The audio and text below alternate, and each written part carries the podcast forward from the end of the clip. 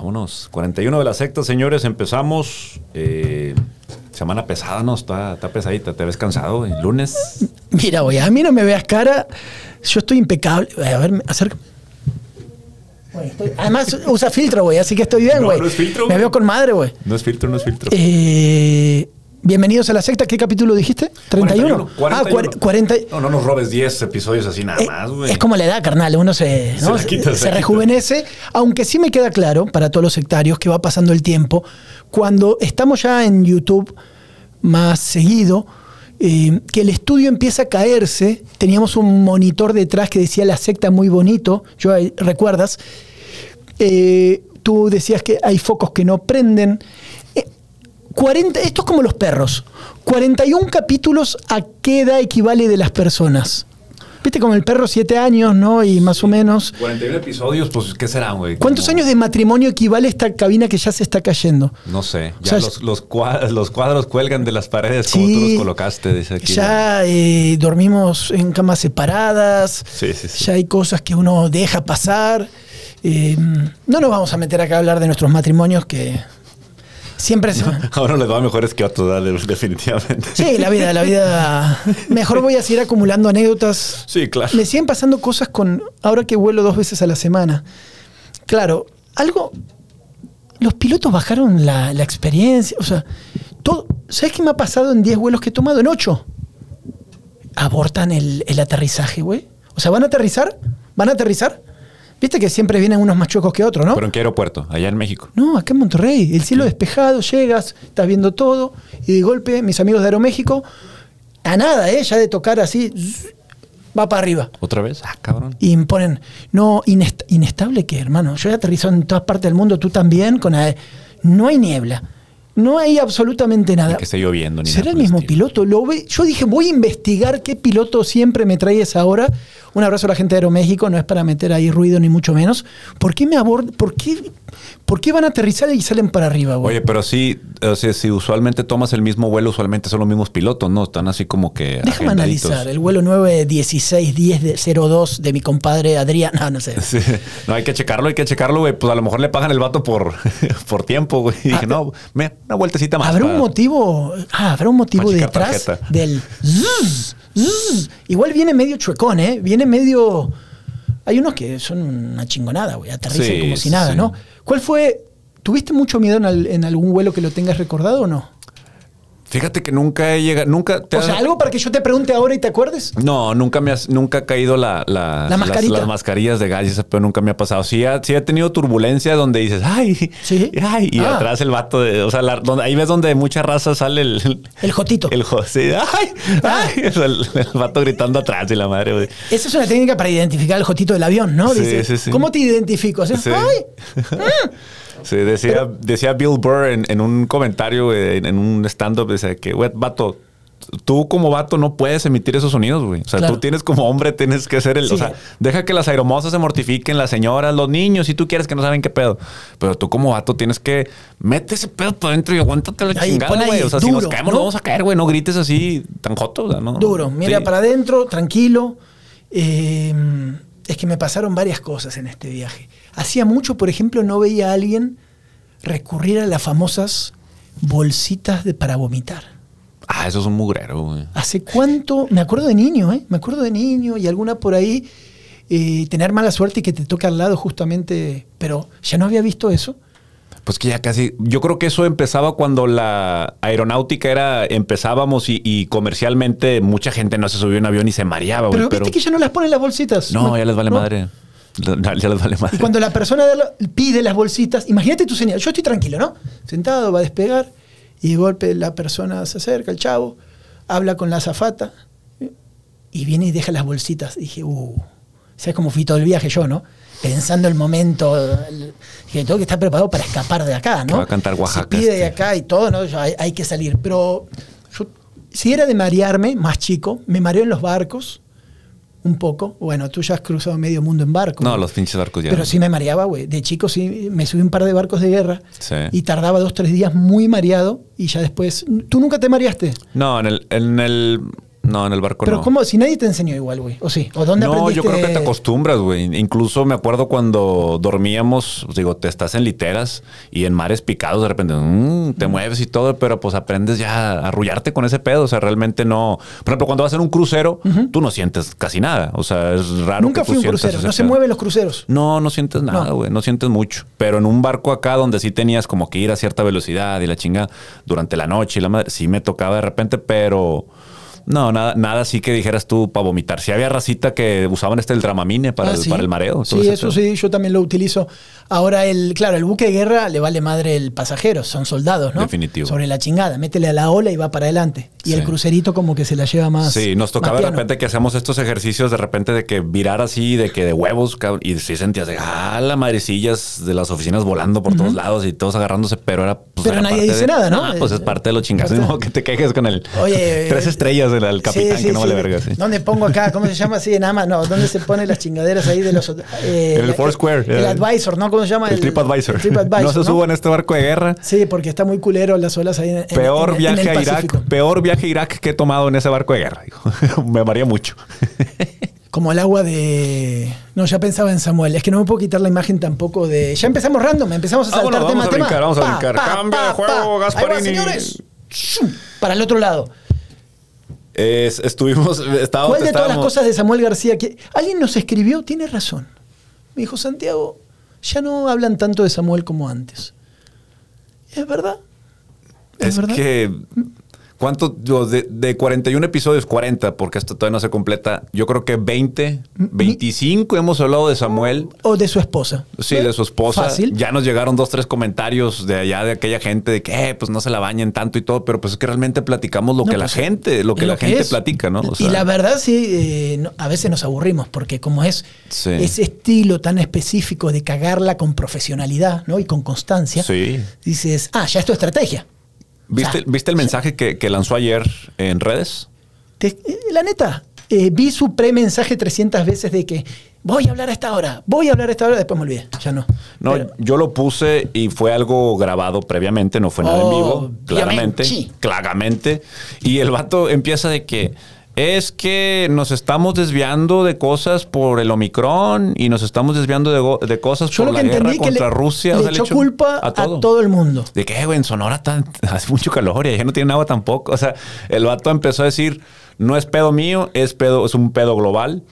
Eh, la gente, incluyéndome yo, por ejemplo, el vato dice, no, es que así nos dejaron la presa. El vato subió unas imágenes, pero él en campaña se estaba paseando con En Mariana lancha. en lancha con una presa que se ve hasta la madre de agua. Dijo, a lo mejor le faltaban unos litrillos considerando los niveles, pero una presa pues sana, se veía saludable. Esa es la presa de la boca.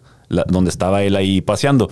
Y la gente le echó esto en cara. Yo sigo pensando, Santiago, ¿te acuerdas de aquel búnker imaginario que pensábamos? Debe de tener Samuel un búnker donde piensen, donde seis cabezas se sienten. A ver, espérame, güey, no le puedes dar por aquí, no eres un influencer más. Vamos a hacer esta estrategia de comunicación, de, de comentar eh, la, problemática. Quizás no está tan desviado el tema de que sí, es una problemática global. Sabemos que el calentamiento global, sabemos que todo este pedo de lo- los calores, la ausencia de lluvia que sigue siendo un factor. Eh, pero ahora él- lo, lo chistoso es que él dice, por años y años gobiernos locales eh, desatendieron este problema, pero una de sus grandes banderas fue criticar al Monterrey 4, que era del proyecto eh, medinista en aquel Sí. entonces. Sabemos, todos lo sabemos, que todos desconfiábamos de este proyecto, porque todos veíamos ese proyecto y decíamos, oye, espérame, pues el agua está bien. Y- Desconfiabas por una cuestión de corrupción, no por un Claro. tema técnico, ¿no? Exacto, sí. No sabíamos qué tanto nos iba a garantizar. Creo que venía agua de Río Pánuco, Sí, ¿no? Era un, venía era agua un de Río tema así, ¿no? Ajá. Entonces, cuando tú propones, cuando proponen esto, todos, ya sabiendo todo lo que venía arrastrando eh, el gobierno de Medina, sabiendo cómo salió, obviamente decíamos, no, esto nos quieren picar los ojos, qué bueno que no. Sí, está bien. Eh, Pero no necesariamente, te digo, porque en esa época, si tú vas siguiendo todos los reportajes, investigaciones, papers que había más científicos o más técnicos respecto a eso, ya probaban desde ese momento. Tú lo dices por las, las- las imágenes de la NASA que dicen hace cinco años, así estaba la presa del cuchillo, y después se termina secando. Pero las decisiones fueron desacertadas también en la actualidad. O sea, agua y drenaje, de la mano con agua, se vienen equivocando en los últimos años en la toma de decisión. Los diferentes gobiernos, sea de Rodrigo Medina o del Bronco, con personajes que metieron ahí, se equivocaron y el Estado pagó sobre todo el sur, eh, mucha eh, sequía extrema y muchas, pero tenía que ver con negligencia y, cosas que, que hacían ahí. Que tú digas, por ejemplo, hay un dato, que Samuel García comienza de gobernador y había cierta cantidad de agua. Te voy a dar algo de lo cual nunca hablé. En los últimos años, cuando hice cuatro o cinco reportajes de la presa de la Boca, yo me entrevistaba o buscaba a, referentes locales que sepan sobre el tema, ¿no? Y que sean apolíticos. Uno de esos personajes sale justamente, y es, es, es buen amigo mío, pero no he podido hablar con él. Sale en ese video de la lancha, ¿sí? El doctor Jimmy. Jimmy es uno de los, Jaime es uno de los vecinos más ilustres que hay en, los terrenos alrededor de la presa de la Boca. En los últimos años, yo entrevistándole y viendo todo, y él me explicaba, y fuimos con especialistas, de que la presa de la Boca debía ser utilizada solamente para temas recreativos. Al ser, ¿Por qué? Porque igual es muy chiquita y, da para otro tipo de, de, derrama económica y lo, y lo que tú significas. Yo cuando lo veo a él, yo me había olvidado que él había estado en la campaña y lo vi ahí en la lancha, en este video último que subieron. Yo lo noté porque lo conozco. Dije, chingado, güey. Eh, y le mando un abrazo grande a él y a otros que han sido muy, muy contestatarios en su momento en favor de ciertas cosas. Pero yo estoy seguro que algo pasó con la presa de la boca. No tiene ningún sentido de que, se, que chupes, como que absorbas eh, completamente la presa eh, Cerro Prieto y a la presa de la boca. Algo mal se hizo, tan simple como eso. Que nos queramos escudar en excusas o situaciones pasadas, estoy de acuerdo. Claro. Pero todo el tiempo te estás comparando con el vecino, todo el tiempo. Es como cuando siempre hablamos, eh, está bien, en nuestra casa pasa así, pero mira enfrente y mira al otro. Pues preocúpate por tu familia, no por lo que están haciendo otros, ¿no? Yo no tengo los detalles del Monterrey 4. Sé que había todo este tema, digo, de traer agua de, fuera, de otro, de otro eh, municipio, de otro estado, perdón. Eh, pero creo que por la lo que había hecho Medina, ¿verdad? De todos los proyectos que se tenía, por ser este pristo, este prismo de la vieja escuela, si quieres tú. Yo creo que si era. Todos desconfiamos de ese proyecto de un inicio, pero había algo tangible en ese proyecto que dijeras, tú sabes que es, que, era tiene tangible. sentido. Es que, a ver, güey, en esa misma época, alguna vez lo charlamos tú y yo. Yo estaba, ¿dónde estaba? Exactamente para que vean los tiempos, porque así fue estaba jugando Tigres River Plate. Mira cómo son las cosas. Estaba jugando Tigres River Plate en Buenos Aires, etapa de grupos. Yo estaba con un camarógrafo, yo estaba trabajando para Canal 6, pero en general hacían muchas cosas, como siempre, ya sabes, he hecho así de otros temas. Y me marca alguien del canal y me dijo, Santi, em, hay un tema político que está pasando con esto del Monterrey 6 y ciertas cuestiones, ¿por qué no nos metemos a fondo para entenderlo? Termina el partido, así tienes que cambiar de chip, ¿no? Termina el partido de Tigres con, con River Plate. Un empate, ¿no? Sí, un empate. Yo me subo un avión, el camarógrafo de deportes se vuelve a Monterrey, yo me quedo con el equipo y me voy solo a Brasil, güey. Y empiezo a recorrer, sobre todo San Pablo, que es una ciudad que ha tenido muchas crisis hídricas, y me entrevisto con X cantidad de especialistas. O sea, súper objetivo, en el buen sentido yo creía. ¿Por qué? Porque hay gente que no sabe ni qué madre de, Monterrey, no sabe de temas políticos, ni el PRI, ni el PAN. Y todas las conclusiones de los especialistas en cuestiones hídricas de San Pablo, académicos y todo, era que Monterrey, a cómo iba el consumo per cápita, las comparativas, eh, temas de terrenos, hasta los desniveles que había y declives de las presas, era que Monterrey sí iba a necesitar un proyecto. Yo le dije, ok, ponle el nombre si quieres Monterrey 6 el nombre, me dicen el nombre que tú quieras, pero vas directo a necesitar un, un tipo de este, estos proyectos. Luego, claro, hay gente que te diga, em, eh, el pánuco trae mucha agua residual, mucha agua que no es buena, mucha agua que tiene que ser tratada. Okay, es eso. Ya por lo menos es una respuesta técnica. Quitemos el tema de la corrupción. Y después estaba quien te, te, decían, ok, si viene la presa del cuchillón, agranda la tubería o pone una tubería extra para que llegue el agua. O sea, hace muchos años que se sabe que Monterrey va a colapsar. Entonces está, Samuel tiene razón en esto, la negligencia desde Rodrigo, Bronco y quien tú quieras, que sabían que se tenía que hacer algo y se confiaron, les valió madre, y la de este chico que llega a gobierno y no implementa cosas rápidas. Entonces es una combinación. Todos están todos se han equivocado. No, acá no hay, no hay. Pero no hay- Medina sí tenía el proyecto de la mano para ha- hacerlo realidad, ¿no? Al no, final, pero se bloqueó. Se bloqueó por muchas partes, Samuel y compañía, quienes estaban en el Congreso en ese momento, hicieron todo tipo de. de- de- se bloqueó. Se Sí, bloqueó por eso me llama la atención que Samuel agarre como bandera de decir, los gobiernos pasados eh, descuidaron este tema. Eh, cuando él, mucha de su bandera fue este, eh, se están queriendo, nos están queriendo picar los ojos con este tema del por Monterrey, ¿es Monterrey 4 o Monterrey 6? Monterrey 6. Monterrey 6, bueno. Este, él fue, ahora lo está tomando como que, pato, pero es que mm, tiene que haber, no sé, güey, tú has tuiteado cosas, yo he tuiteado cosas y queremos tener una cierta coherencia con esta línea que llevamos, ya sea en lo deportivo, en el mame, en lo que sea. ¿Cómo este cabrón no tiene una coherencia en lo que ha dicho, lo que ha platicado, lo que ha expuesto? Y se, o es que todo lo que dice tiene contradicción. O sea, todos sus tweets, tú buscas un tweet y en todos tiene cosas donde él se está disparando en la pata solo. ¿Sabes qué siento a veces? Me hace acordar ahora que el otro día estaba viendo en CNN eh, todo el juicio, to- toda la discusión que hay por eh, lo que pasó en su momento cuando se metieron al Capitolio, ¿no? ¿Te acuerdas? Con Donald Trump y todo, la Casa Blanca, ¿no? Y, to- Sí. y todo lo que pasó. Y veía cómo no enjuiciaban, pero todo lo que está pasando en torno a, a aquel momento. Y recordaba a Donald Trump y me hace acordar a veces, aunque Samuel tenga una foto de Kennedy atrás, lo que menos me parece es Kennedy, güey. Me parece mucho más un personaje que llega al poder como sin cubrir las pistas o sin cubrir tus errores, creyendo Claro. que nunca ibas a llegar. Muy Nixon, ¿no? Más Nixon que O sea, Kennedy. como si Samuel se transformó en gobernador creyendo que no iba a ser gobernador. Exacto. Y sus últimos años como político, sea senador, lo que tú quieras, se fue demasiado de boca, de verborrea, de muchas cuestiones, porque dijo, no pasa nada, finalmente tengo este impacto cercano en redes, me voy con una demagogia importante, populismo para obtener la respuesta de la gente. Claro.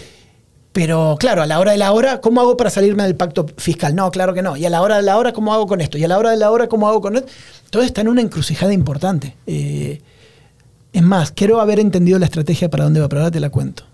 De, de lo que sigue. de es que, ¿sabes qué? Ya hace mucho rato que a mí no se me va el agua. ¿A ti cómo vas?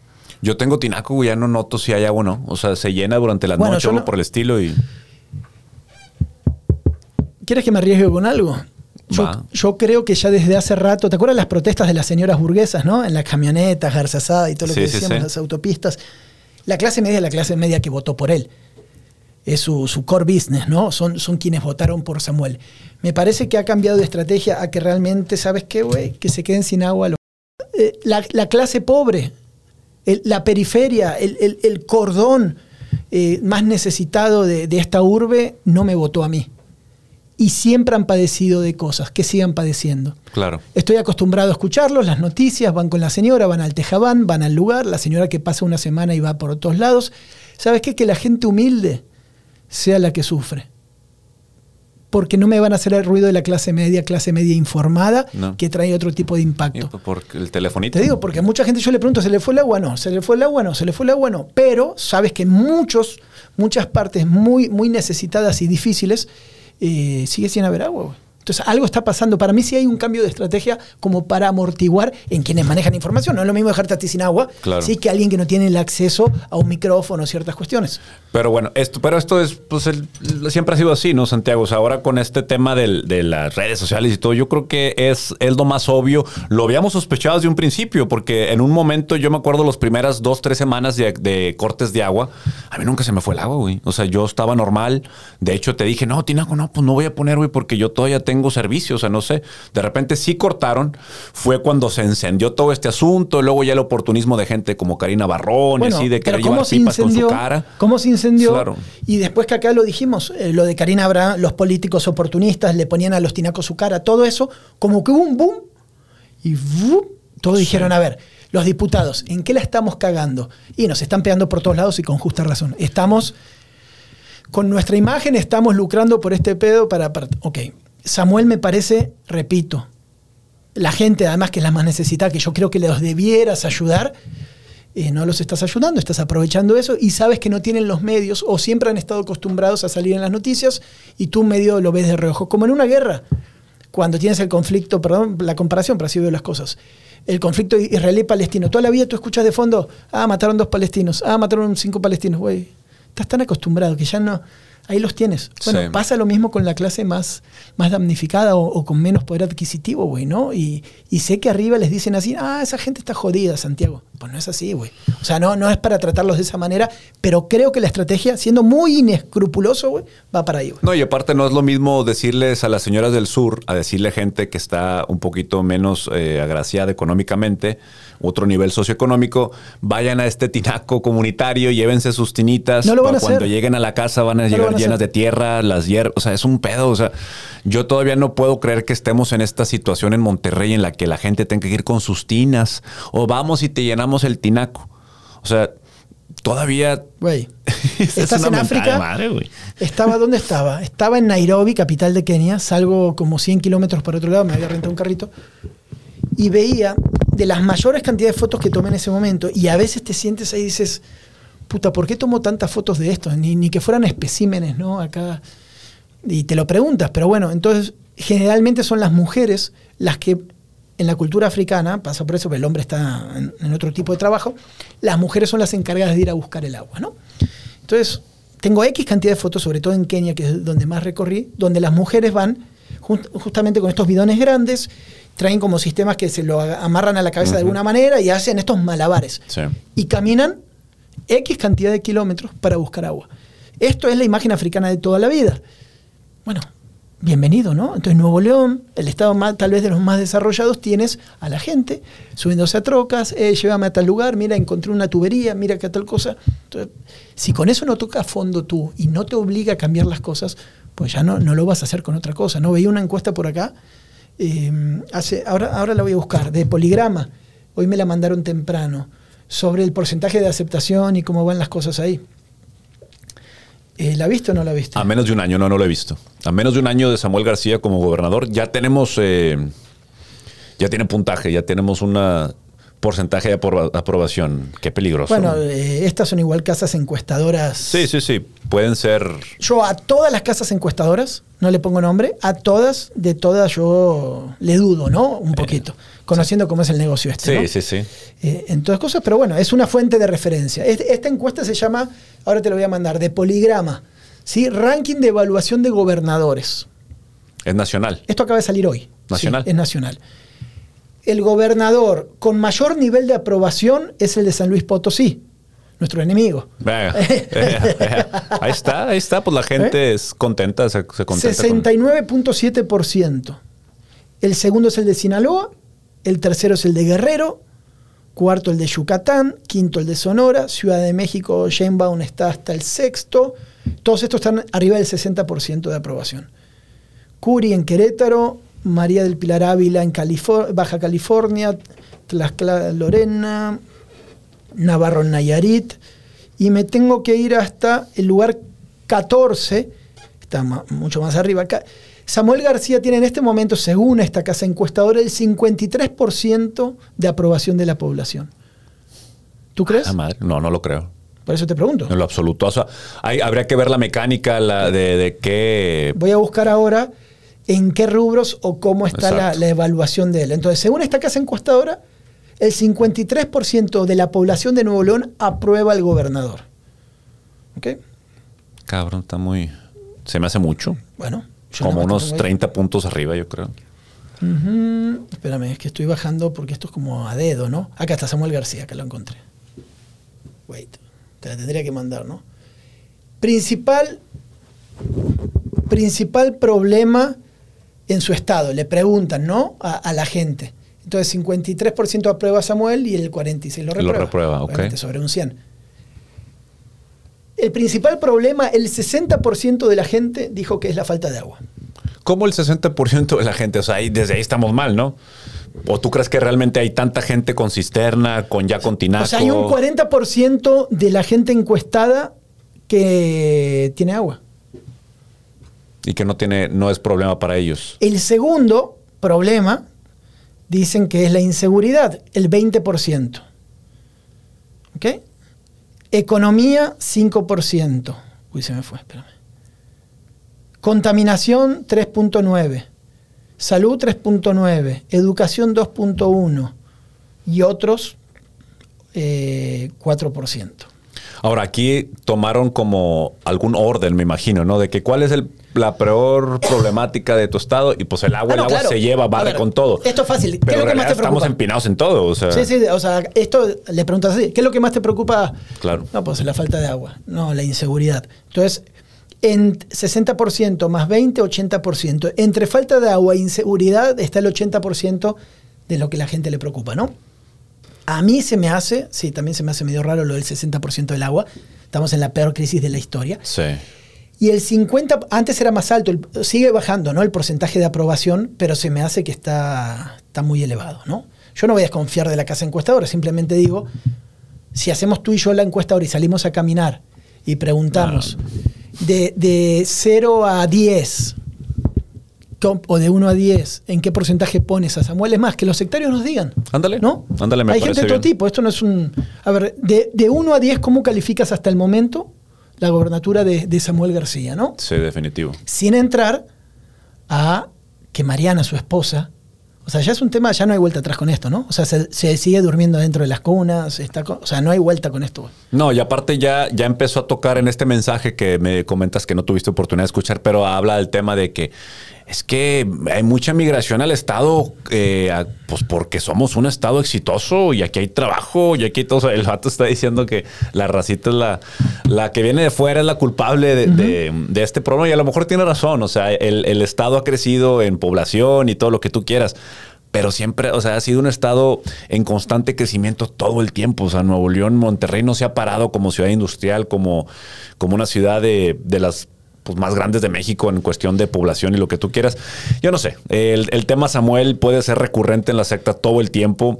No sé. ¿Te acuerdas cuando platicamos sobre los porteros? Dice, ¿qué necesita ser un portero para, para poder ser considerado este, con el mochito? Sí. Yo no sé qué necesita ser Samuel para darle la vuelta a la tortilla a este pedo y decir, ok, ¿sabes qué? Está haciendo un buen trabajo. Yo veo caos todo el tiempo. Mira, yo creo que es eh, la manera de comunicar, es un tema de estrategia.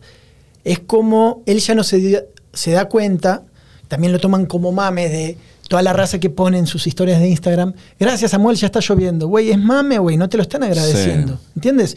Y él, ¿cómo se dice? Repostea en sus propias historias de, sí, no soy Lalo, pero aquí estoy y voy arriba del avión. Espérame, güey. ¿Entiendes? Espérame, o sea, te Sí. están, se, están, se están burlando y tú te estás colgando de esto en algo de que tú no vas a hacer llover. Estaba viendo algunos noticieros de la capital en estas semanas y ya lo toman a. O sea, lo toman como. Sí, mira, acá está este, que no, que se Sí, sube al avión y dice tal cosa. Es un momento interesante ¿eh? para, para que él replantee. Igual sí siento que. ¿No? ¿Bajó un poco el hate o no? ¿Bajó o todos nos aburrimos? Es lo Yo creo digo. que nos aburrimos. Ya, ¿no? Ya, ya, o sea, desde echar la culpa al mismo y al mismo y al mismo, pues él es el responsable. Él, cuando empezaron a caer las culpas, él quiso empezar a, no, pues es que no es mi culpa porque él de esto y que la comisión es esto y que agua y drenaje es esto. Él empezó a, a deslindarse y yo creo que va a ser el, el tenor de su gobernatura. No creo que pueda él dar la vuelta. ¿Tú crees que pueda dar la vuelta? Digo, se me hace. Si él puede lograr un 50% real de aprobación a final de su sexenio, va a ser una gran gloria. Uno real. Yo quiero Real. ver, ¿sabes qué voy a dar estos seis meses? Como de periodo todavía de gracia, vamos a decirlo así, además de que va a cumplir un año, ah, porque ha colapsado el sistema a todos los niveles, sobre todo lo que tiene que ver tema medioambiental, agua, como tú quieras, de recurso hídrico. Quiero ver después de, para darle la razón también, decir, ok, pa, entiendo que no es todo tuyo el problema. Ahora estás en periodo de gestión, de reacomodo, de estrategias. Él se está sustentando en un plan hídrico de eh, Monterrey 50, no sé cuánto, que ni siquiera del Bronco. O sea, parte de la solución es que él da- está todo reciclado de- del Bronco. Sí. Entonces, ok, ponle como quieras, me voy a hacer tonto, te doy este año. Para el año que viene tiene que haber respuestas en esto, si no, no da para más.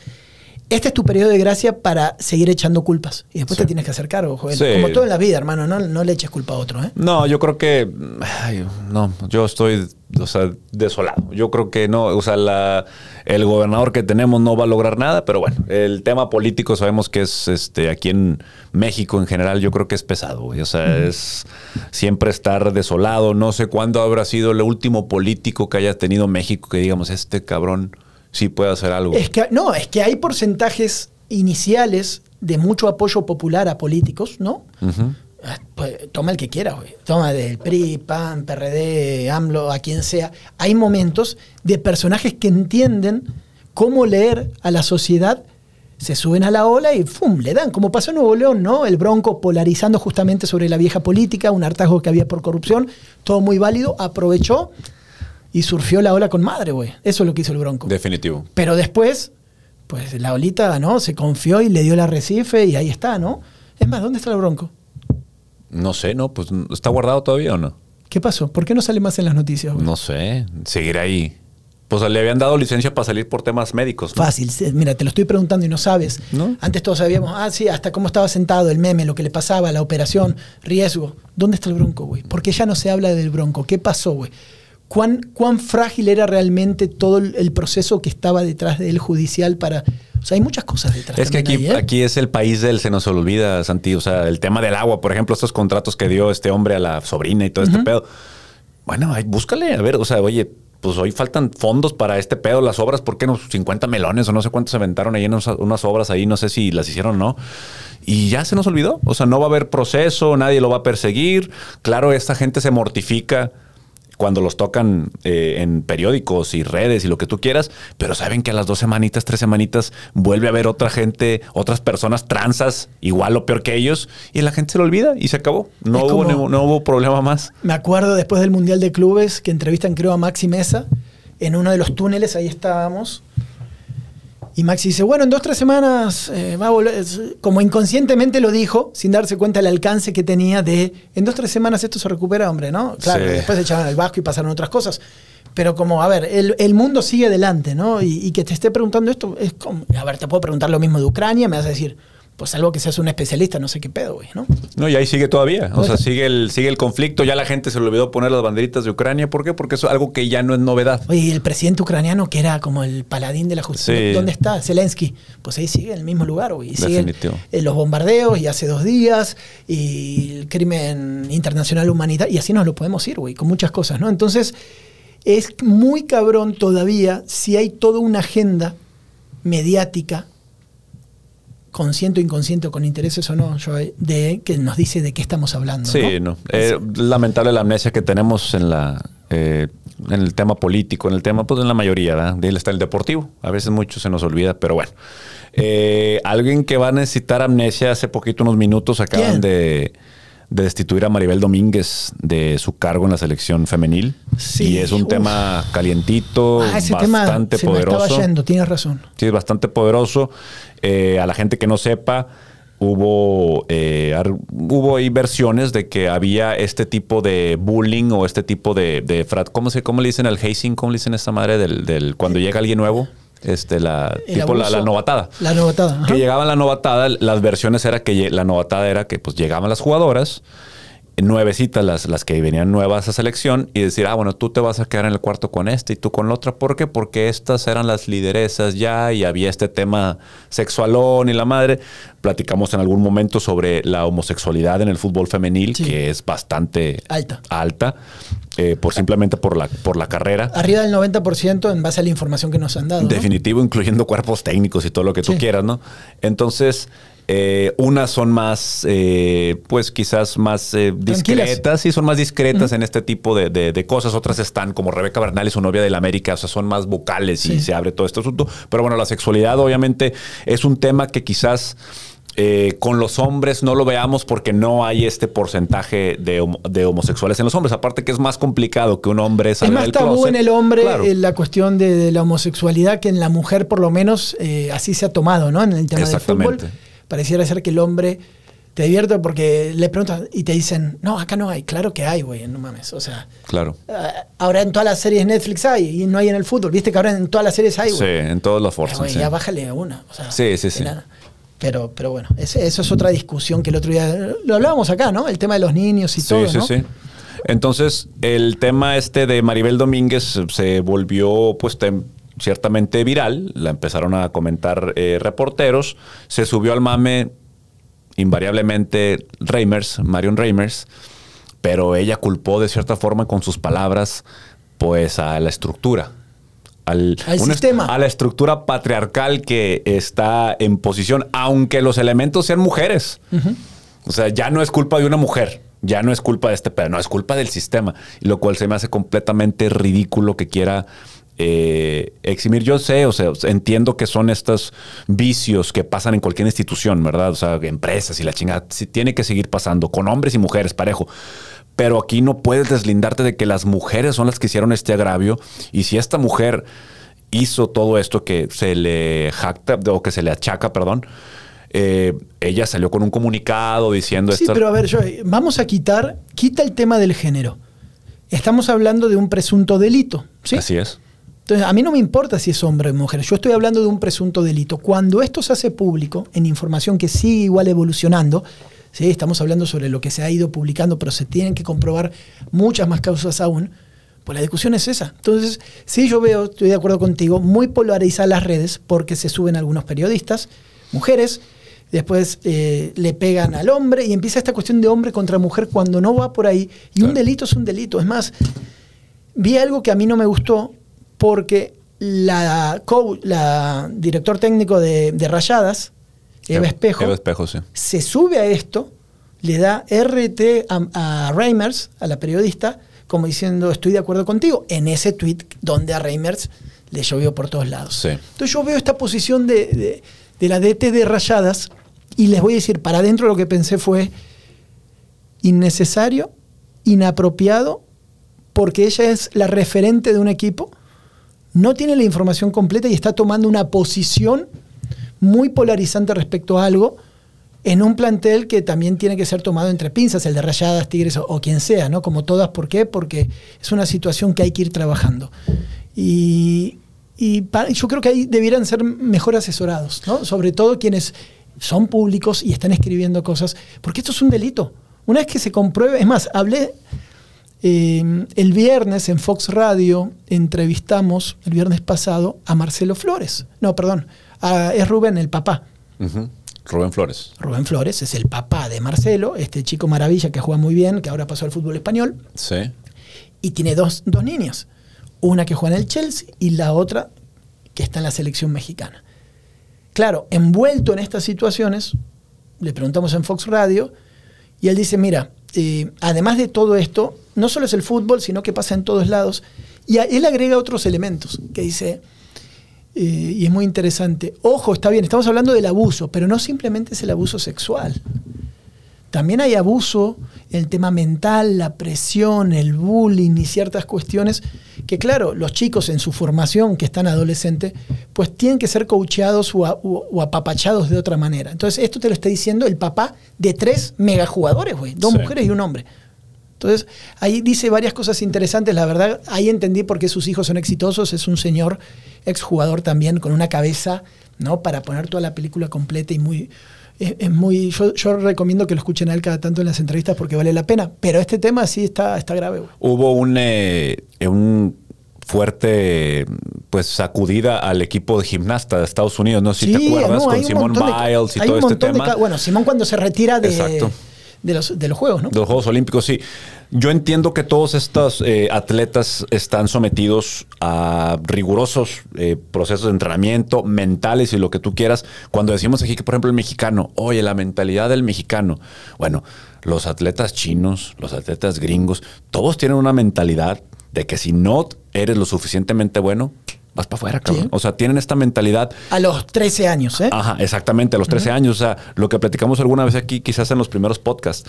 Oye, los equipitos de béisbol de las colonias, ¿verdad? Órale, hay tryouts. Vénganse, órale, 20, 30, 40, 50, 100 huercos, los que sea. Vamos a buscar segundas bases, vamos a buscar shortstops y la chinga. Oye, ¿no quedaste? Pues lo siento mucho, hermano. Búscate otro equipo de otro lado para que juegues allá. Acá se trata el tema ya de la inclusión y cómo no van a jugar. Sí, pero esta gente que estás incluyendo no sabe si están eh, mentalmente preparados para la exigencia de estar compitiendo en un equipo en los que no tienen la calidad deportiva para estar a la par con los demás. Entonces, ¿qué daño le haces a, esta incluso, a estos eh, personajes que para empezar le están quitando lugar a alguien que, quizás pueda ser mejor que ellos? Ahora están en un entorno en donde están pues, siendo bombardeados por exigencias. Ya me imagino que hay este tipo de fraternizaciones de, órale, cabrón, o sea, ponte el tiro o, o para afuera, ese tipo de cosas.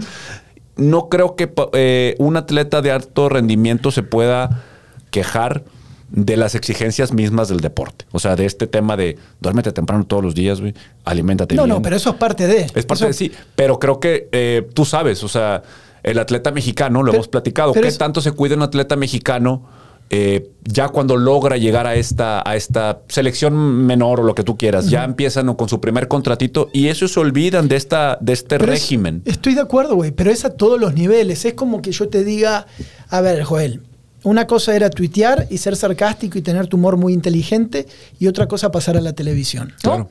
Una cosa es la crítica en Twitter, que tú puedes silenciar y bloquear a una persona, y otra cosa es estar en la televisión y ir al súper y que te digan algo, ¿no? Y así va subiendo la escala. Claro. Eh, finalmente ese manejo de cuanto más alto tú subes en tu carrera, más es la presión. Primero, porque cuantas más horas hablas en el micrófono, más probabilidad hay que la cagues, ¿no? Esto es como todo, güey. Tarde o temprano, yo la he cagado mucho, la voy a decir cagando, tú también. También. ¿Por qué? Porque hablamos constantemente en el micrófono. Hay muchas críticas, unas muy válidas y otras no tanto, pero tú tienes que crecer con esa presión. Claro. Si no aguantas la presión solito, porque hay muchos ejemplos, cada vez empiezas a hablar menos, mejor, ¿sabes, ¿sabes qué? No me preguntes de esto, güey. No, ¿sabes qué? No hablemos de esto porque no me quiero meter en pedos. ¿Eso qué, qué, qué significado es? Es la presión trabajando sobre ti, resquebrajando algo que no está tan sólido, y tú dejas de ser ese periodista o esa persona en el micrófono con tus ideales. ¿Por qué? Porque estás muy preocupado por el qué dirán y otras cosas. Claro. Eso aplica para el Claro. fútbol, para, para cualquier cosa, hermano. El tema es, ¿qué formación tiene, Joel, antes? Académica, la vida, la familia, los valores y ciertas cosas que a la hora de los chingazos inconscientemente salen, güey.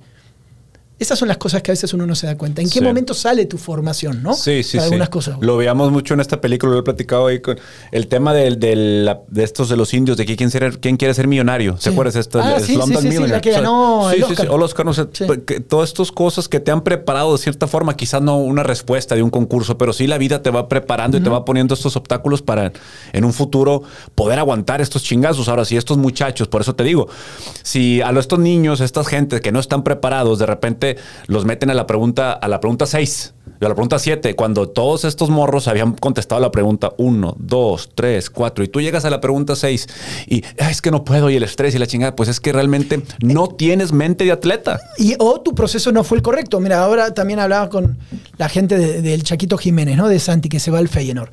Bueno, me explicaban el entorno del papá, la mamá, cómo lo, lo han ido preparando.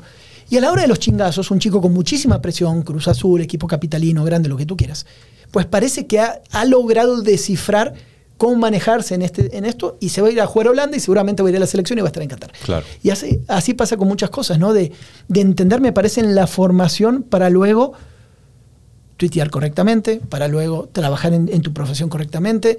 Es, es, es lo que no vemos y que en el momento de ser contemporáneos con una educación tampoco te das cuenta, güey, ¿no? Eh, estudia, ¿para qué, güey? No pasa nada. O esto no, no- ni siquiera sabes lo que te va a servir, güey. Claro. Tú, nada más tienes que avanzar y ganar experiencia, ¿no? E indudablemente, yo creo que si hay un poco de suerte o de tiempos eh, en este proceso, ¿no, Santi? Yo me quedo mucho. Siempre me ha causado mucha eh, curiosidad la carrera de Aldo Benigris, por ejemplo, que fue un jugador, y lo puedo decir, se lo he platicado, se lo he dicho a él, jugador gris, o sea, un jugador que en Tigres no realmente no fue la gran cosa, en Veracruz tampoco. Llega a Monterrey casi de rebote, cambio de técnico, llega a Bucetich, se asocia con uno de los mejores jugadores que hemos tenido y la suerte y la vida lo puso en todas estas cosas, pero tuvo que pasar un- por un proceso porque también le, le llovió mucho hate estando en Tigres, por ejemplo. Entonces Sí. lo, lo ayudó a aguantar los putazos. O sea, te hace la piel gruesa, también eres una familia de futbolistas Claro. o, o lo que tú quieras, pero a la hora de los chingazos, Aldo, tuvo las características entre temple y características técnicas para meter los goles, para ir a la selección, para definición, para... Que está bien, las exponencias me queda claro, pero algo traías. Eso es lo que te digo. Si necesitas esa cuota de suerte, que para mí es, es como yo cambio suerte y le pongo oportunidad y conocimiento, ¿no? Porque es, se te da la oportunidad. Ah, güey, ¿sabes qué? Estaba en el aeropuerto, me crucé con un chavo, Joel, trabaja en tal, eh, of- que venga a hacer esta prueba. Listo, vas. Si en el momento, que capaz fue suerte, güey, Claro. fue totalmente random, tú no cumples las expectativas, pues te vas. sí. Entonces ahí vas a mostrar toda tu capacidad, güey. En eventos que has organizado, en muchas cuestiones, se juntan. ¿Cuá- ¿En cuántos eventos te has equivocado en logística, en, en Ah, cosas? sí, claro. En, en pelear eh, tal Hasta que viene capaz, con el menos pensado, creo yo, ¿no? Y a ganar un chingo de lana y ahí te sale todo porque ya sabes, aprendiste todo, todo el camino previo. Lo mismo con los jugadores. güey. Sí, había mucha raza también en esta. ¿Te acuerdas cuando empezábamos con los programas de Facebook? Hace, Sí. digo, hace poquito tuvimos el quinto aniversario de Güey, la yo media. lo vi que porque íbamos a la mano, ¿no? Sí, sí, sí. Y me acuerdo que ustedes invitaron a cierta raza de que vente payaso y esto y el otro. Les ponías un micrófono y a la era. O sea, Sí. era, era diferente. O sea, era diferente y, y era raro, güey. Porque tú, tú platicabas con estos vatos y eran unos vatos muy amenos para platicar y te podían tener un debate futbolero sin problema, pero les ponías esta chingadera negra. Y como la conciencia de que lo que diga aquí se queda Mira. y la gente no reacciona a lo que estoy diciendo y es de repente sí tienes este, como que te vislumbra el pinche. el, el aprendizaje, eso está bien loco, güey. Es verdad, cinco años ya se cumplen de. Yo, nosotros estamos con la pelota rebelde y ustedes con la media, Así ¿no? es. Era como el antagonismo en ese momento, Sí, sí, ¿no? sí. Pero era empezar justamente en esta competencia y decir, ok, nosotros estaba Yona y, y estábamos ahí armando la pelota rebelde. Y claro, después aparecen ustedes, o ahí fue, no me acuerdo quién antes o después, no me acuerdo, pero era como competencia, ¿no? Sí. Y eso es lo chido, decir, bueno, a ver, no hay más programas de Facebook antes de que aparezcan 350 Sí, sí, sí. millones y sacar las cosas de la mejor manera. Y en esto que yo me acuerdo que hablaba con Yona era, eh, vamos a invitar, si queremos estar en la comunidad digital, vamos a invitar a quienes son parte de la comunidad digital. Claro. Y lo tengo bien marcado, güey, porque le decimos, le marcamos a, a Sergio, a Mr. Payaso, que ya venía con su... Ya tenía abuelito y todo. Su abuelito siempre ha sido muy, ahí, muy presente ¿no? En, en Twitter y a Blanco Durán. ¿no? Y, y- y además porque uno más rayado y uno más tigre. Sí, sí, sí. Y Blanco también con un, un- siempre muy conectado con todo lo que tenga que ver con el tema Política digital. ¿no? y todo el tema, sí. Todo, todo grilla y metido por abajo y redes y muchas cosas que conoce. Entonces yo les pedimos y le dijimos, vamos, grábenos una editorial. Y empezaron con lo que tú dices. Cuando poníamos la editorial, el público se iba, güey. O un porcentaje importante se iba. Entonces empecé a tratar de entender, y esto es parte del aprendizaje, porque con los años ya fuimos mucho más efectivos en el tema de programas, Claro, y era que no era ni siquiera el tono de voz de uno o el otro. Al principio uno pensaba, ah, no te gusta, güey, no, eh, hablas tú y la gente se va. Sí. No, con el tiempo aprendí varias cosas de los programas de Facebook. Uno era, tú pones algo externo a, a la gente que tú estás viendo y la gente se va, porque la gente está ahí para verte a ti. Exacto. Dos, algo que aprendí con el tiempo y veo que muchos siguen cometiendo ese error. Poner grupos de música. La- tú ponías una banda, sí, viene con nosotros, tal. La gente se va, güey, porque no, está- no es un programa de televisión, Exacto. es redes sociales.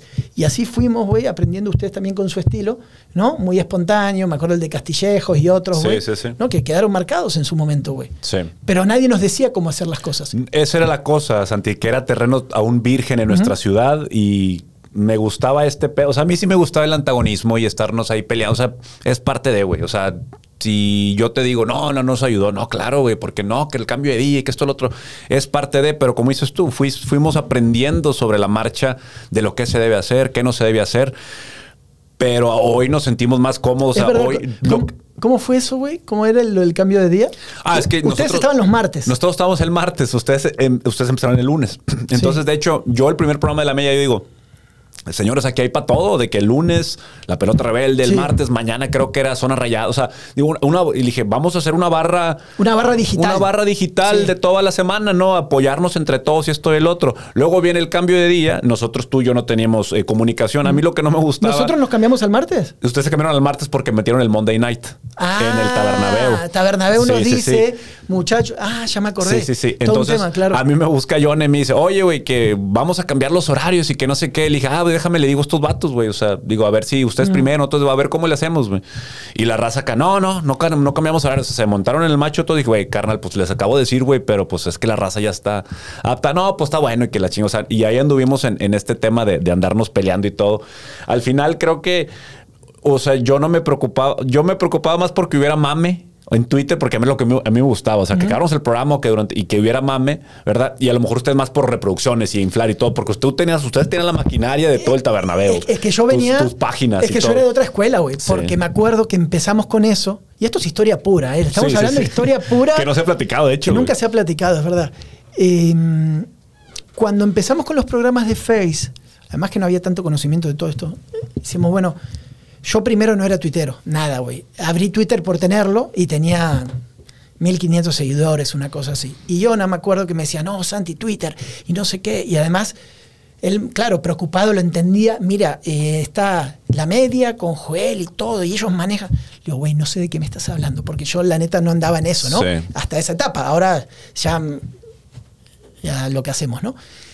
Y, y así nos la fuimos llevando. Le digo, mira, para mí es más importante la estrategia que yo conozco. Claro. O sea, yo soy como un ser de Facebook, güey. Entonces voy a armar la estructura para que Facebook jale, güey. Sí. A mí el resto no me importa. El Sí. mame en Twitter no me importa. ¿verdad? No me importa. ¿Por qué? Porque yo soy de Facebook. Entonces focalicé sobre eso y medio rezagado quedaba el estilo tuitero que era el de ustedes puro, güey, ¿no? Sí. Ustedes eran un mame tuitero y yo era el señor de Facebook Sí, sí, sí. armando otra, otro tipo de estrategia, güey. Sí, ¿no? de cierta forma eran productos muy similares que nacieron casi al mismo tiempo, pero con diferentes Enfoques. diferentes enfoques, sí. Y luego, o sea, se- la racilla ahí medio se peleaba. No, que Claro, está mejor aquí ya. claro, claro, Pero era, claro. Era, era parte de. O sea, realmente yo disfruté mucho esa etapa.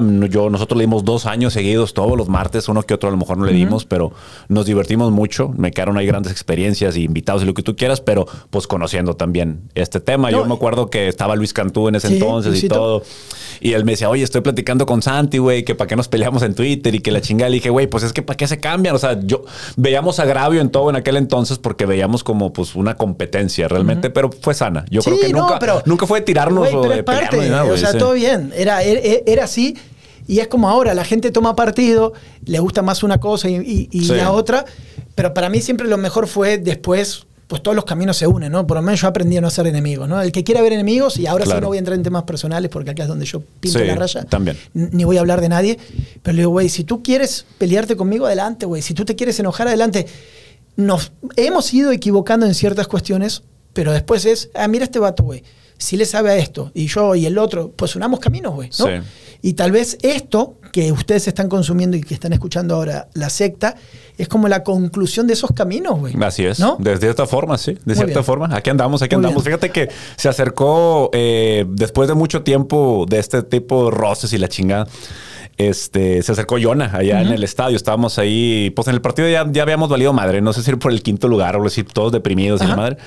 Y se acercó y platicamos. Me dijo, oye, cabrón, este, quiero platicar contigo. Se sentó y le dije, ¿sabes qué? A mí no me ha parecido esto. Y él me dijo, ¿sabes qué? A mí, yo, a mí, es que a mí me dijeron lo otro. Y le chinga, le dije, bueno, pues, no, pues le chinga, le dije, ah, pues te agradezco que te hayas acercado, güey. Y pues, te, te echo la mano. Y nos dimos un abrazo así de, no, no, un estrechón de manos, tampoco Sí, sí, abrazo, sí. ¿no? Tampoco tan romántico el pedo. Hasta ahí, ya, Sí, listo. sí, sí, porque no alcanzaba, está Sí, muy sí, sí. Entonces, este, eh, nos dimos un estrechón de manos y todo, todo a gusto. Dijo, sí, Santiago es el que no vale verga. Y bien. Como que digo, Santiago es el que nos puso nada. Está no. bien. No, realmente platicamos y el vato se portó ¿Quién es el muy que bien. aguanta los chingazos? Santiago, sí, Sí, échale, eh, échale a Santiago no, la hoguera, no, no, No realmente platicamos este, y se, de ahí limaron las perezas y platicamos muy bien y todo. Realmente de compa a compa nunca sido, güey. O sea, no, no sé por qué no, no tenemos ese pedo, pero ay, digo, él está haciendo lo suyo y qué bueno, qué bueno. A mí me daba risa porque en aquel entonces decía, es que ustedes no son fútbol, es puro mame. Y ahora su contenido es mucho mame, ¿verdad? Porque es que nosotros, te digo, teníamos esta, él quizás aprendió esto durante Tenías la el marcha. know-how de- del Twitter, ¿no? Sí, sí, sí. Es que, por ejemplo, él, o sea, en general, a mí me decían, a ver, Santi, mira, eh, tenemos que, estaba Ray, ¿no? Rayo Reina, ¿no? Sí. Que también traía este, es un, en su momento era un tuitero muy, también con un- una manera muy específica de tuitear y todo Sí, muy sí, ácido. Entonces, ellos dos venían de ese mundo. Güey, yo no lo captaba, güey. Entonces me decían, no, es que mira, vamos a invitar, así me decían, vamos a invitar a este tuitero para generar esta. Le digo, bueno, a quien quieran, güey. O sea, finalmente el contenido es contenido. Ya con, con el tiempo uno evoluciona y, y Claro. aprende algunas cosas, ¿no? Sí, sí, sí. Es como Blue Pill, Red Pill, ¿no? Una vez que entiendes por dónde va Twitter y, y Exacto. listo, ya, ya te metes completamente, ¿no? Sí, sí, sí. Y ahorita, pues digo, hay muchos proyectos, ya estamos en, ya hay podcasts, me han invitado como 100 podcasts en los últimos dos meses, algo así. O sea, hay mucho podcast, hay mucho contenido. Yo les agradezco que dentro de esta pinche infinidad de contenido, la gente que nos escucha realmente semana con semana y tú lo ves, Santi, o sea, lo que, lo que hemos platicado en la calle, o sea, más gente me dice, cabrón, el podcast y que esto que el otro, de que te viene el programa en multimedia. Ah, no, totalmente. Totalmente, no es, sé. es- es increíble la comunidad digital y eh, es como un público, ¿no? Eh, tal Sí. vez porque el señor que te vio en la tele multimedios no te va a parar de la misma manera que el chavo que va manejando y te dice, ¡eh, sectario, huevo! ¿no? Y, y ahí estás con esto. Y es verdad, pasó el boom. Estamos hablando hace cinco años que empezamos con esto. Creo que fue un furor ahí. Y de ahí arrancaron X cantidad de, Claro. de programas de Facebook. Y después el otro gran aprendizaje es Una cosa es hacerlo por mame un rato y otra cosa que sea tu negocio, güey. Claro. Entonces, no es lo mismo tener tu negocio en tu vida y sentarte a un micrófono que te Exacto. valga madre a que tu vida sea el micrófono. Entonces ahí es qué tipo de proyecto, cómo lo sustentas, cómo lo... ¿Por qué? Porque con el tiempo, y esto creo que me da la razón en todos los proyectos que he visto de Facebook, de todo tipo de programas, con el tiempo, si no te ingresa dinero, lo dejas de hacer. Exacto. Le, pone, le bajas seriedad, Definitivo. no le das la periodic- periodicidad necesaria. Entonces tú necesitas ganar dinero con los proyectos. Sí, definitivo. eso es clave. Ser autosustentable económicamente y que funcione, güey, ¿no? Sí, definitivamente digo, ya después de años, pues ya Jonah ya tiene la silla eléctrica, le va muy bien ahí en sus proyectos que tiene. Tú, obviamente, de estar, fíjate, estabas ahí, estabas en una radio, te ven- veniste para acá, ya te fuiste para Fox. O sea, hemos, yo digo, de empezando ahí, ya empecé a meter la tele, que esto y que el otro. Luis Cantú ya es se hizo productor de aquí, luego se hizo. Estrella de- de y la luego nueva ya está figura, con Adrián ¿eh? Marcelo. Claro. ¿Viste el video que grabó del niño? ¿Cuál no, güey? ¿No lo viste? Tantas mamadas. Hijo ¿no? de su madre. ¿Cuál? Este es- ¿Adrián o Luis? No, Adrián. ¿Lo subió o no? Sí, sí, te lo voy a enseñar, güey. A ver, a ver, a ver. Te ¿Qué vas, ojalá tú, ¿Qué ¿tú lo viste? Hugo. Sí. El otro día le mandé un abrazo. Arigón, te quiero. A ver cuándo nos vemos. Ahí anda. Entre Te, todos sí te acuerdas del, del Juega Limpio, ¿no? Siente tu liga. Ah, sí, lo vi. Es el niño que va caminando. Sí, sí, sí. Pero no lo entendí porque lo vi sin volumen. Pero ¿cuál es el tema?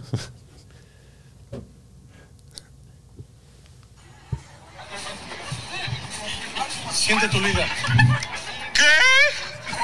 su-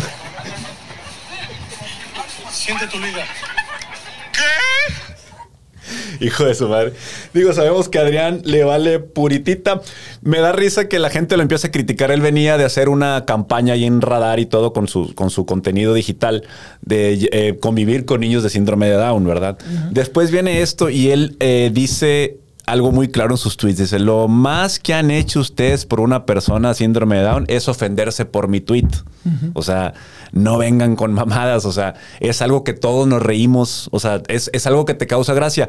Y a mí me causa gracia cuando el niño lo hace porque es una, es una, eh, es muy noble, es muy, eh, pues no sé, el, el niño está muy fácil se le, se le hace preguntar con esta dulzura, con esta eh, Ingenuidad, ¿no? ingenuidad que tienen los niños este, con esta condición de síndrome de Down. Entonces, y, y aparte yo estoy acostumbrado a lidiar por mi- mis hermanos estudiaron ahí en el Formus, que es una escuela constructivista y donde tienen, este, conviven, los niños están integrados. Entonces, para mí es muy normal eh, tener este tipo, porque a veces los mismos papás son así como que, oye, Es que no me tienes- los hagas a un lado. Es o que sea, en un momento inclúyemelo. de todo esto, y también es que dentro del mame moralista, las redes son muy cabronas en esto, ¿no? Porque Sí. toman unas posiciones que a veces ni el propio damnificado o quien eh, hablo de temas económicos o quien padece una situación así en su familia, lo toman, güey. A ver, vamos a normalizarlo, vamos a divertirnos. Claro, hay límites para todo, güey. ¿no? Claro.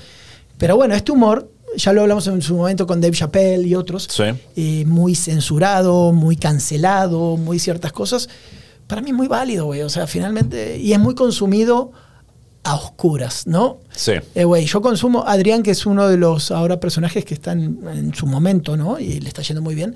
Si lo ven millones de personas es por algo, güey. Claro. Capaz, yo no te lo digo acá, pero yo lo veo en mi casa, cuando, Claro, llego, cuando claro. estoy en la cama y ciertas cosas. Entonces, sí está captando, claramente, Adrián, un público ávido de cierto tipo de contenido que lo relaja, que le- lo que tú quieras, ¿no? Sí. Entonces, bien por él, güey. Ahora está replicando un, No es nuevo. Exacto, o sea, No no, es nuevo, es no toda es vida, nada nuevo, tiene años y está replicando un, eh, un o sea, una situación que fue chistosa. Todos, güey, yo sé que todos, o, sea, o un noventa y tantos por ciento nos dio gracia lo que pasó con el niño, pero no lo vimos de que, ja, ja, ja, fíjate, la regó. No, güey, de que, ay, mira, de que fíjate, le echó ganas y luego lo- el, el árbitro se ve, se porta de primer Claro, nivel claro, y lo claro. ayuda. O sea, toda la situación es algo que, que te da de cierta forma, eh, pues, a mí me, me- me pone alegre, güey. O sea, como que qué bueno que, que pasen esto, que estén incluidos, que el niño, aunque se haya equivocado y esto y el otro, lo no haya sacado nada. adelante y, y sigue la vida, ¿no? Mucha gente ofendida con esto y pues bueno, ya es este, ya es depende de, de la persona y también qué tan hipócritas son en ese aspecto. Por eso te digo, güey. Me hiciste acordar ahora el, el video de, de Marco Polo con Samuel García, ¿no? Ah, sí, sí, déjame que también sobre un hecho real, el gobernador que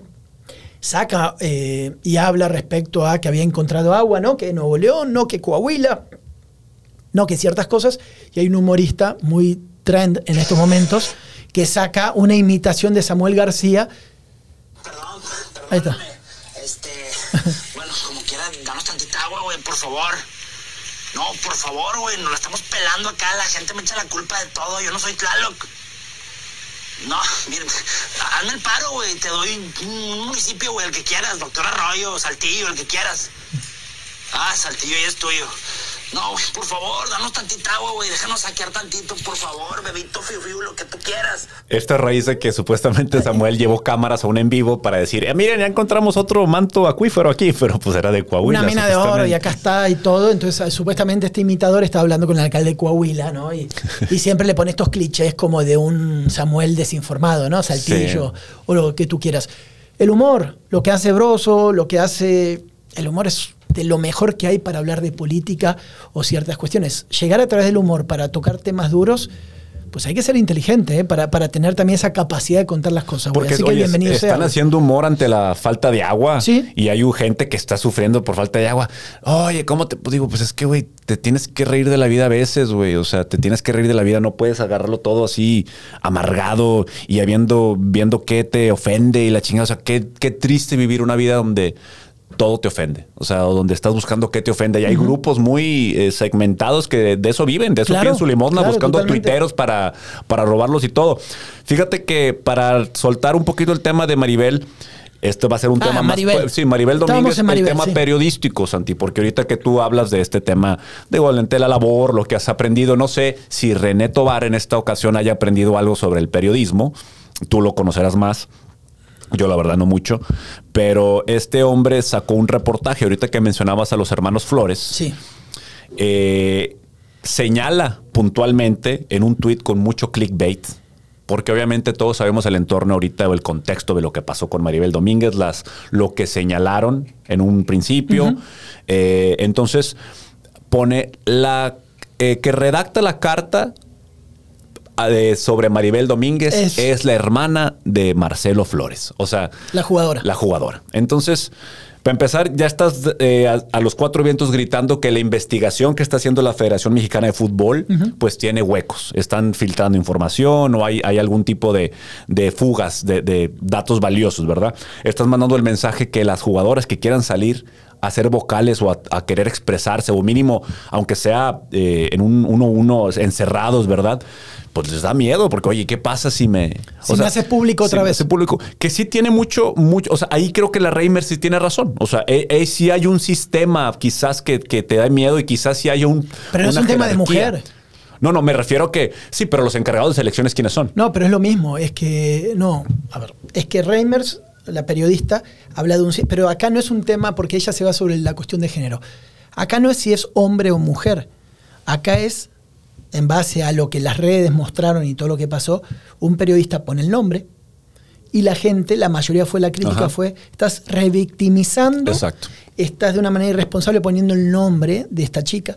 Pero sea hombre o mujer hubiese sido lo mismo. Claro. Si hubiese sido selección masculina y ponen el hombre, ponen el nombre, pues estaríamos discutiendo lo mismo. Claro, en este momento que estamos en esta discusión de las mujeres tan importante en este siglo XXI, todo va hacia allá.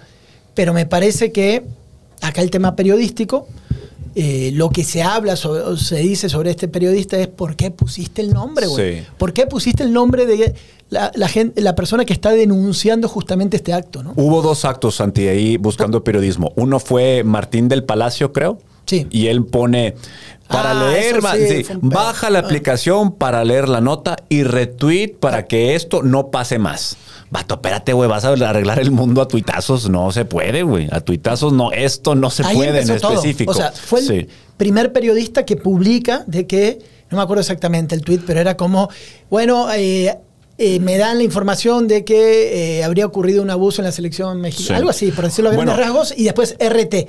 El RT, Eso fue lo que. es que ¿cómo es RT para cambiar el mundo? RT para que se acabe el hambre. RT, todo lo bien que pusiste en el primero, si era que era así, pero tú si querías sustentarlo, Sí. lo mataste con eso. Ah, estás haciendo esto para tener seguidores, güey. Bueno, Santi, este eh, no fue el primero, porque cuando él tuitea de esto, yo digo, ay, cabrón, ¿de qué está hablando? Dije, esto es algo muy fuerte, muy, son palabras mayores, ¿no? Hablando del, del- el perfil que tenía Marigol con su, con su jugador eh, eh, de etapa de jugadora y ahora como, como este auxiliar técnico de la selección femenil. Pero dije, déjame investigar más. Entonces una, una, búsqueda muy fácil ahí en Twitter y vi que ya había tweets 12 horas antes comentando sobre el tema. Y dije, ah, cabrón, entonces eso tiene algo de sustancia. Pero luego creo que en ese tweet en particular la gente se empezó a... a- Sobre a- él. a- sobre él. ¿no? Sobre el periodista Y- por el error de cómo estaba redactado. Exacto, exacto. Sale al otro día eh, una versión de otro periodista, no recuerdo quién, pero como que desmintiendo, no sé si este Medrano, no sé si Medrano empieza... No, No, Medrano se va sobre él. Ah, Por- sobre él, sí. Es que acá lo que pasa, parte de la vida, ¿no? De todo esto que todo se vuelve, es que si un periodista hablaba mal del otro, dijo, porque este del Palacio, ¿cómo se llama? Este Martín del Palacio. Martín del Palacio había criticado a Medrano por el manejo de los eh, muertos en Querétaro, que Ah, sí, fueron muertos. de acuerdo. ¿no? Entonces ahora Medrano lo vio tirado en el suelo, dijo, ahí te va también una patadita, Sí, ¿no? sí, Para que veas cómo tú manejas la información y me estás diciendo a mí. La cosa es, como muchas veces pasa, que en vez de estar hablando del hecho, terminan hablando gente, ¿no? De protagonista a protagonista y, y no del hecho en esta Claro. parte. Y, y se vuelve como una pelea de vecindad en, en todo esto, ¿no? Sí, y eh, bueno, ese pasa esto, tienen estos intercambios y luego empiezan a ver, sí, es que le leí a otra persona donde... eh, Otro le- periodista, Otro periodista también así, o sea, tenía eh, marquita azulito. Él le de cierta forma dice, los que están comentando esto, prepárense porque están totalmente equivocados y que es desinformación o lo que tú quieras, ¿no? Así pasa. Luego volvemos a este tema de René Tobar, donde él saca esto. Y el problema del tweet, Santi, es que eh, no es malo hablar del tema. El problema es que ese es un clickbait muy cabrón en donde estás, de cierta forma, la hermana de Marcelo Flores es la que escribió la carta para Maribel. Sabemos que el- tú lo has visto. Aquí lo ves en canal, lo ves en métricas, lo ves en, en- en estas, eh, lo que vemos aquí en multimedia sobre la- las redes sociales. Que tanta gente da clic a la nota y se pone a leerlo. Pero él se lavaba las manos diciendo que la carta, ya dentro de la nota, que la carta eh, no tenía ningún tema más que deportivo. De que se quejaba de, de, de De eso. la presión. De Ajá. la presión. ¿Tú crees? O sea, yo creo que es bastante eh, vil haberse eh, escudado en no, pero dentro del reportaje dice. O sea, No dice, sí. No dice porque la gente ya está. Este, Hablando del tema sexual. Exacto, ya está realmente la gente y ahora la gente le pones en la cabeza, no, la carta sí ha de haber dicho otras cosas, nomás que la quieren O mucha proteger". gente, ¿sabes lo que pasa? Con, en general, todos, ni siquiera le dan clic. Entonces no le dan clic. Entonces no me aclares adentro. Tú ya en el título, Sí. yo solamente me quedo con el título. Ah, mira, esta persona es así. No, pero luego, fij- ¿leíste el artículo?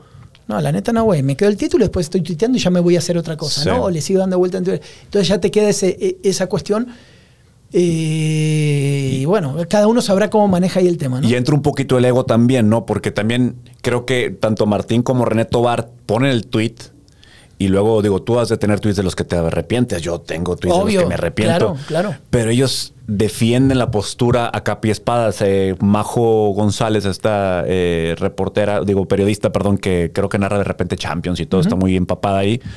Este, pues obviamente le contesta, se vuelve muy viral la contestación de Majo. Y obviamente, pero René trata de, de- cubrirse o de, en lugar de decir, ¿sabes qué? Si fue un error, no. Entonces creo que también polariza aún más el tema. Ya es él, se, man- se monta en su macho de que no, pues es que estuvo bien y que esto es una labor periodística, pero no ve todos los eh, rezagos que deja al, al, pues, al, sentir que la investigación que está en Federación Mexicana de Fútbol se vuelve vulnerable. Son, tiene tantas aristas estos temas que generalmente sí se te van de las manos, ¿no? Y ahí siempre una pregunta que yo me hago a veces, digo, ¿qué hago? ¿Me quedo en silencio? ¿Borro el tweet? Eh, ¿Qué posición tomo? Borrar un tweet también es como una bandera de guerra para algunos, ¿no? Toman ese tweet que todo el mundo los graba, entonces no, borrarlo es- te van a poner el pantallazo toda tu vida. O, o qué haces, ¿no? Yo, ante un error, cuando me equivoco, que me equivoco mucho, como todos, yo a veces prefiero muchas veces el silencio, salvo que sea algo muy grave que merezca una disculpa. Claro, claro. Si es algo que creo que tengo la razón, pero que hay muchas apreciaciones diferentes y es muy polémico, me quedo callado. Claro. ¿Entiendes? ¿Por qué? Porque sé que tengo la razón, pero no, ¿para qué?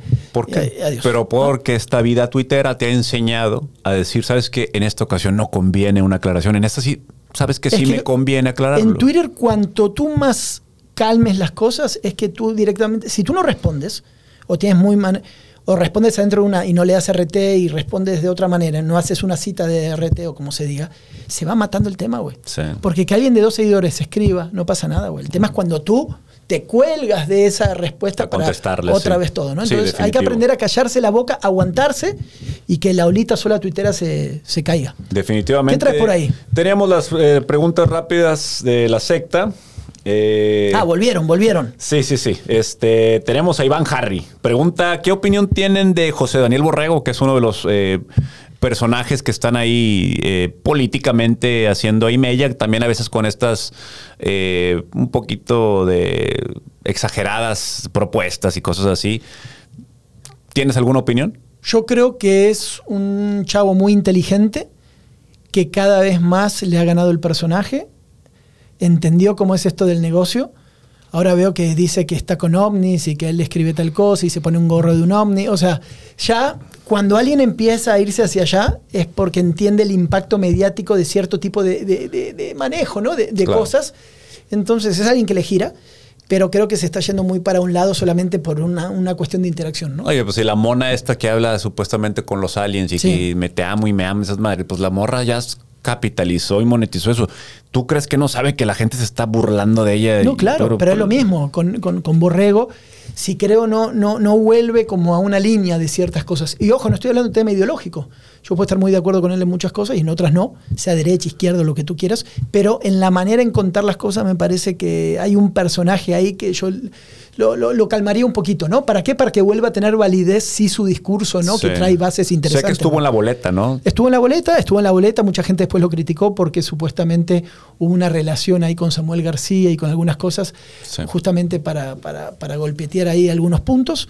Y pues es parte de, eh, finalmente es un personaje dentro de la política, así que la guerra sucia está por todos lados. Claro. Yo nada más diría, volvería un poquito a su camino original para, para sentar bases. Si le interesa, capaz quiere un personaje total, pues dale, güey, ¿no? Definitivamente. Está, yo honestamente no consumo, no he visto su, su contenido, pero sé que está ahí siempre creando ahí ruidito. Lo he visto dos, tres, Sí, cuatro sí, sí, videos le que se ha entiende, vuelto le muy entiende viral. ahí el negocio de las redes y genera esa polarización. Zavala 77 se pone serio y dice, ¿Qué creen pasó? en la iglesia, en las religiones, que si creemos eh, en la, en la ¿Tú? religión. Eh, no, en la religión no creo. No creo, no, o sea, no creo, o sea, no creo en un Dios todopoderoso, este, ¿cómo va el, el credo? El cielo y la tierra y Jesucristo, no sé cómo. Eh, Bueno, está, está bien largo, güey. No, Este, yo no. Me lo tuve que aprender casi a chingazos en una escuela jesuita yo, en León, fíjate. Para entrar a primaria en León, Guanajuato, porque nos tocó vivir allá un- unos dos, tres añitos con mi papá por el trabajo. Tenías que saberte, tenías que saber leer, escribir, tablas del 1 al 9, saberte el credo y digo, los Aves Marías y el Padre Nuestro y todo, luego las más facilonas, ¿no? Las que sabemos desde chiquito. Ajá. Pero a chingazos mi jefa me, tujo- me trajo... Este, Aprendiste porque aprendiste, Aprendí porque aprendí, güey. Planas y planas de las pinches planas, güey. Hijo de su pinche... De las pinches tablas de multiplicar, güey. Bueno, pues ya tenías 18, güey. No, sí, ya tenía- ese fue el año Hijo, pasado, güey. Dale, apréndele, güey. ¿eh? No, no, pues es que nos fuimos a León. Yo tenía cinco años, había estado en el DIF. Mis papás eran maestros, entonces me dejaban ahí mis, mis- mis papás y pues el DIF es una guardería, güey. No te enseñan Imagínate. nada, nada. Entonces de repente, vámonos para León. Güey. Sin yo tener nada. Imagínate, te hubiera educado Mariana, güey. Ujo, su pinche madre. Pues güey. hubiera parecido Mariana ahí. Y me hubiera rescatado a Mariana, ¿verdad? mira, güey, si Todo peloncillo. sí. hubiese aparecido una cuna con Mariana, güey, Joel y Mariana. Me hacen un meme, por favor, de la raza de la secta, güey.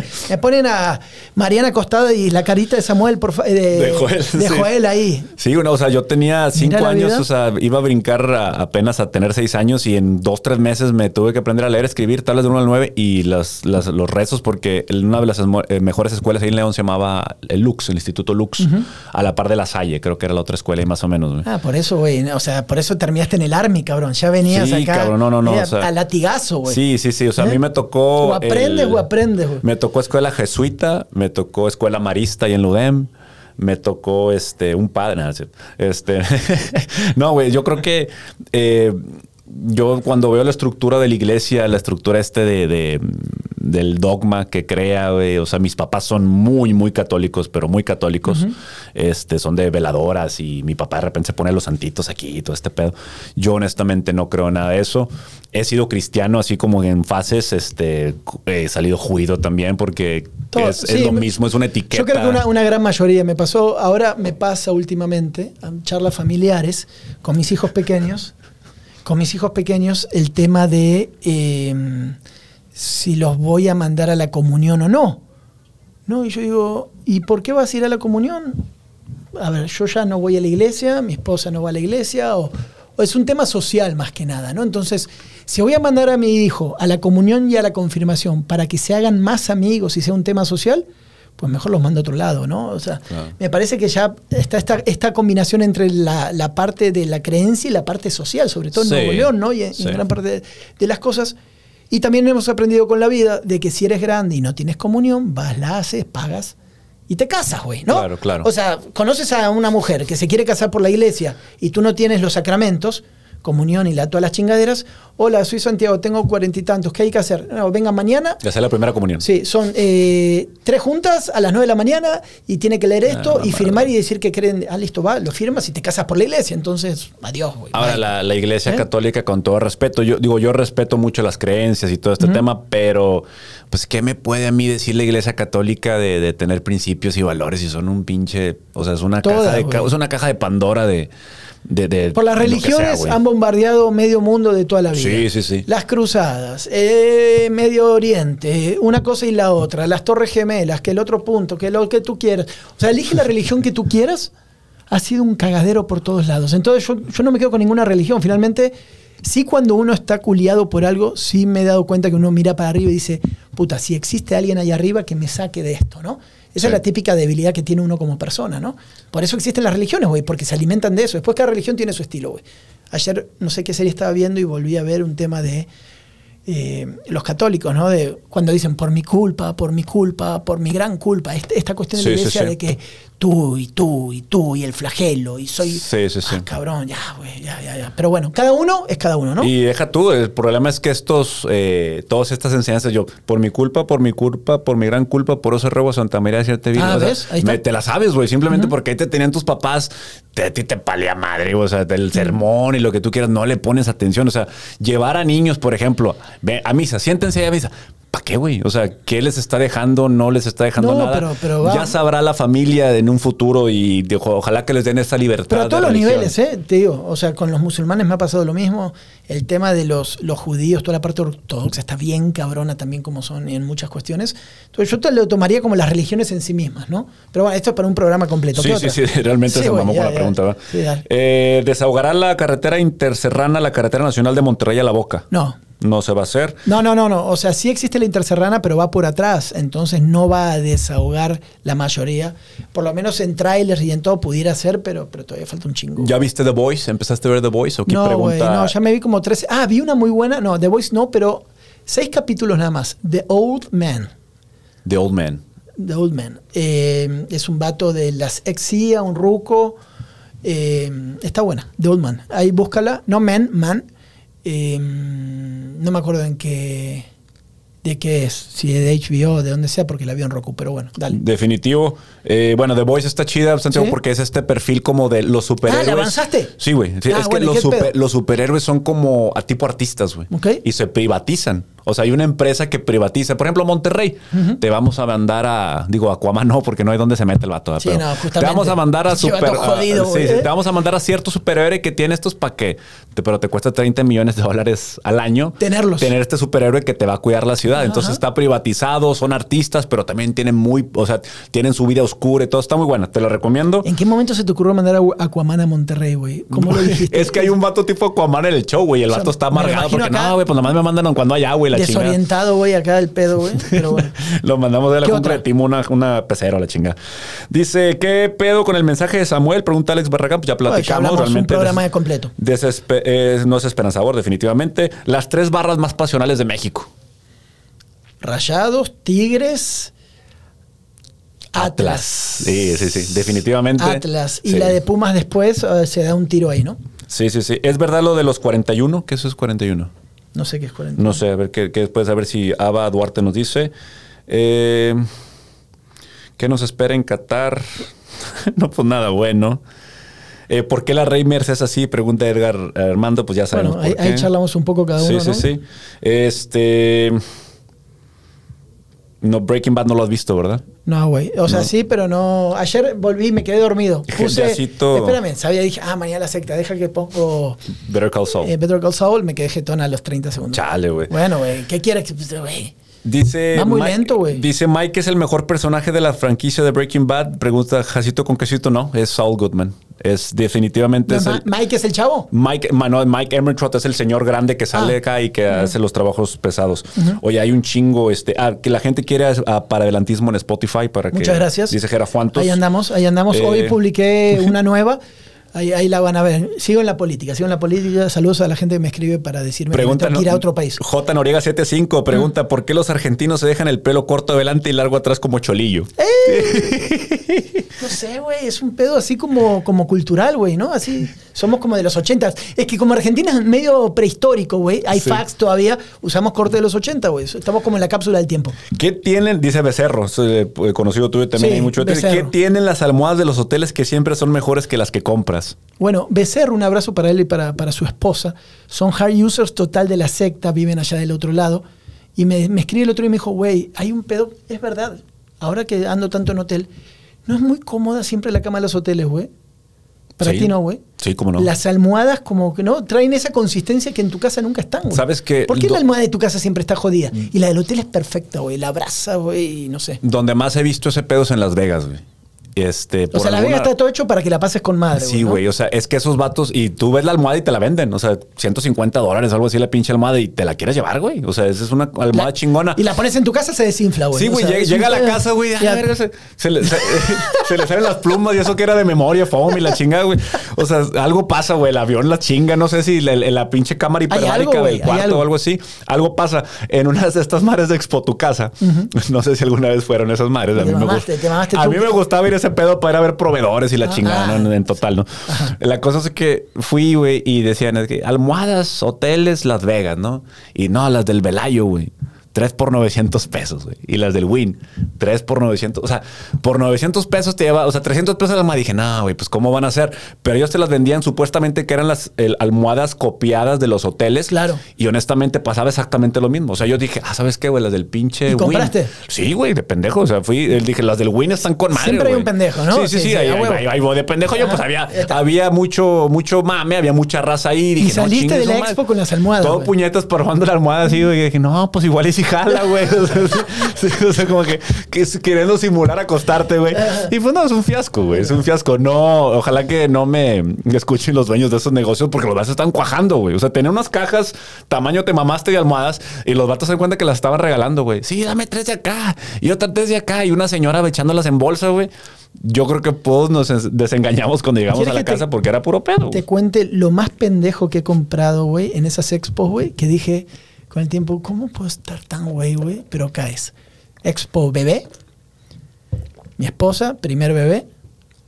Caminando por Sintermex, ¿no? Expo, chingo de pendejadas y de golpe. Tu bebé genio. Yo, "Ala, ¿qué es eso? Aprende ocho idiomas antes de los dos años. A la ¿no? O no sé cuántos idiomas, cuatro idiomas. Yo empiezo a ver, güey, así, mandarín y veo las gráficas y todo, güey. Dije, pues, pues, tal vez, güey, porque se lo metes, ¿no? Yo, y se me acerca un pinche vendedor que sí la hizo, güey. Me explicó, güey, una cosa y la otra. Ah, te enganchaste. No, la compré, güey. Espérame, por eso te digo lo más pendejo que he comprado.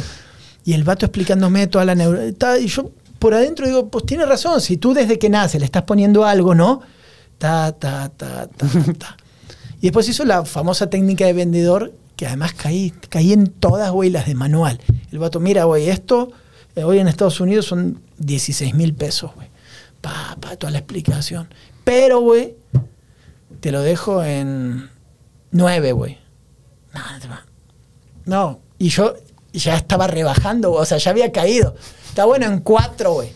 La cosa, güey, que después de una hora salgo con una caja gigante, güey, de 80 CDs. Ok, día uno mandarín. Y ibas poniendo todo. ¿Sabes cuánto duré? El bebé dormido y yo poniendo el puto CD, güey. Güey. Para que aparezca la, la- la- la sandía que corría hablando en mandarín y después en japonés y después es tal.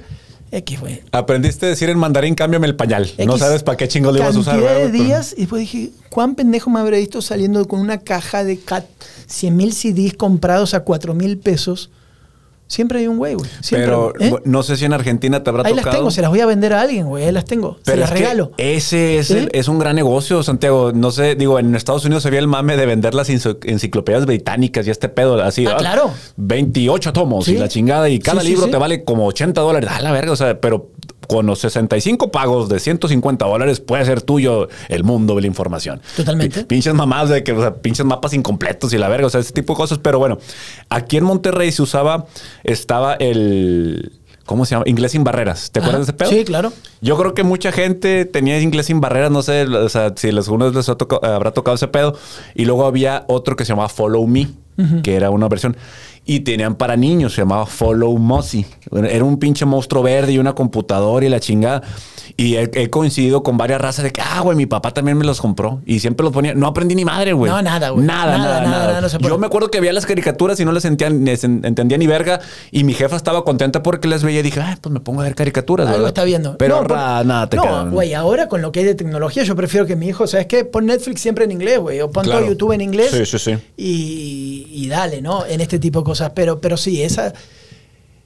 La época analógica nuestra, para los que tenemos 40 más o menos, era que en tu casa, si, si estaba la posibilidad, tenías justamente esto, unas enciclopedias tipo. eh, La encarta.